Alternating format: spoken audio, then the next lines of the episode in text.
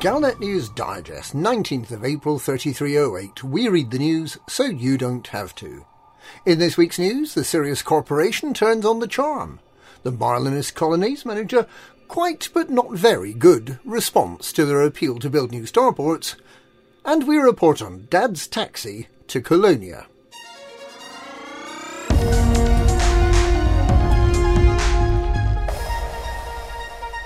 Dr. Li Yong-Rui, the CEO of Sirius Corporation, has invoked the proud history of the Sirius Corporation in an attempt to assuage the fears of Alliance citizens who are subject to protection from Thargoids by the corporation.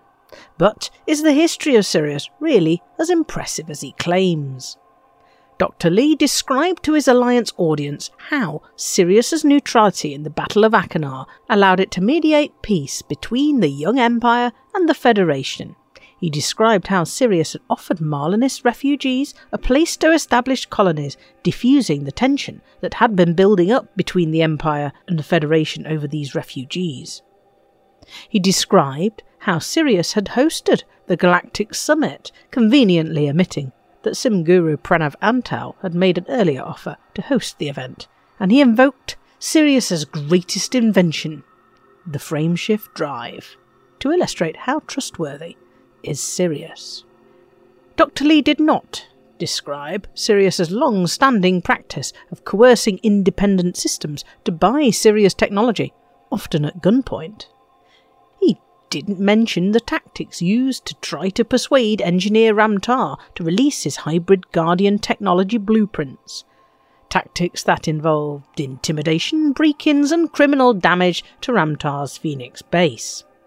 He did not mention Sirius's alleged connection with the distribution of recreational onion head gamma strain, or the way corporation has used its close ties with the Kumo Council and with the Alliance to expand its influence much more widely around the galaxy.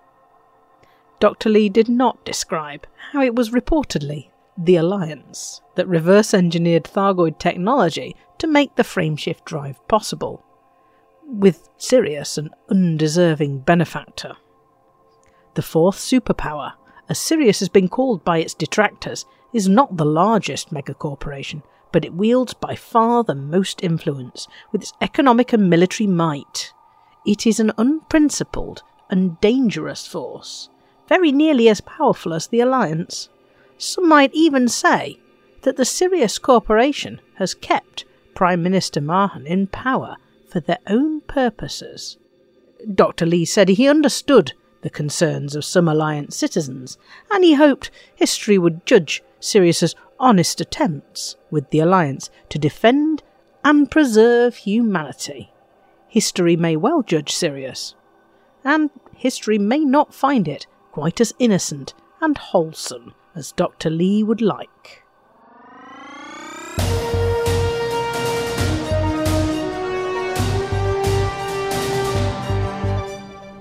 When the Marlinist colonies were established, the Sirius Corporation only managed to muster enough support for eight new systems to accommodate the refugees, rather than the ten that had been planned.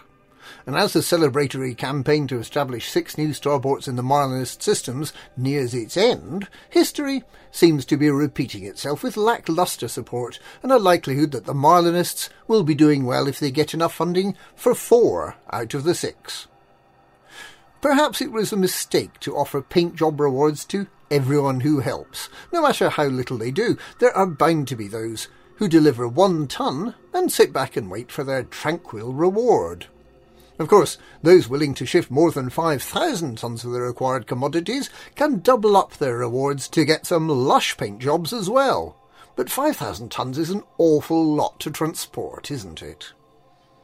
In other news, the Thargoid presence has been eliminated from Melanges, leaving only Paucumen and HIP 38225 infested with celestial starfish, and the last remaining attacked station, Sao Prospect in Lembas, has been fully repaired and will be back online on Thursday.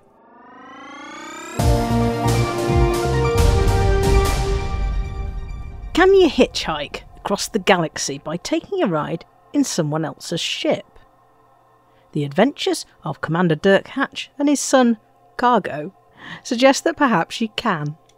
Commander Hatch Sr. arrived in the Dubwenel system in Colonia on the 15th of April, at the end of the first leg of the Endurance expedition, and that's when his son, Commander Cargo Hatch, called up from the bubble and said he'd changed his mind, wanted to come on the expedition after all.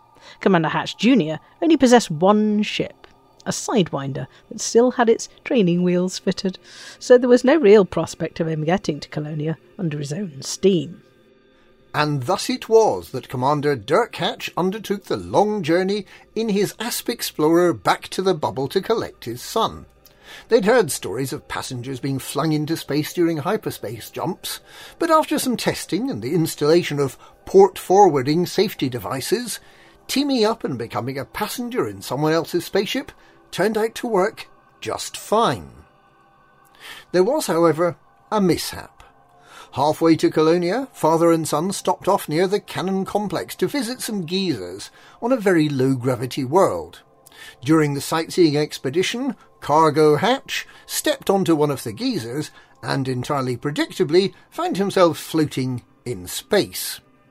His father attempted to rescue him using his spaceship, uh, the image of his son's face as he bounced off the ship's canopy and floated away into the void will haunt Hatch Sr. for the rest of his life. The overzealous rescue rangers recovered the body of Hatch Jr. and restored it to working order back where his Sidewinder was. In the bubble. So Hatch Sr. had no choice but to turn around and head back once more. The second attempt went well, with no sightseeing and no untoward mishaps, with the pair arriving at Dunker's Rest in Colonia on Monday evening.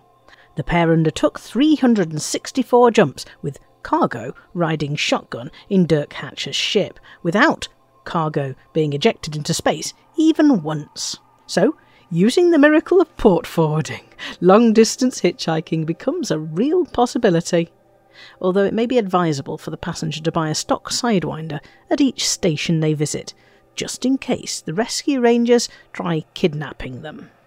To the best of our knowledge, this is the first time anyone has travelled as a passenger from the bubble to Colonia, and, to the best of our knowledge, no one has yet managed to hitchhike all the way to Beagle Point. Which sounds like a challenge, doesn't it? And that's this week's Galnet News. Galnet News, we read the news so you don't have to.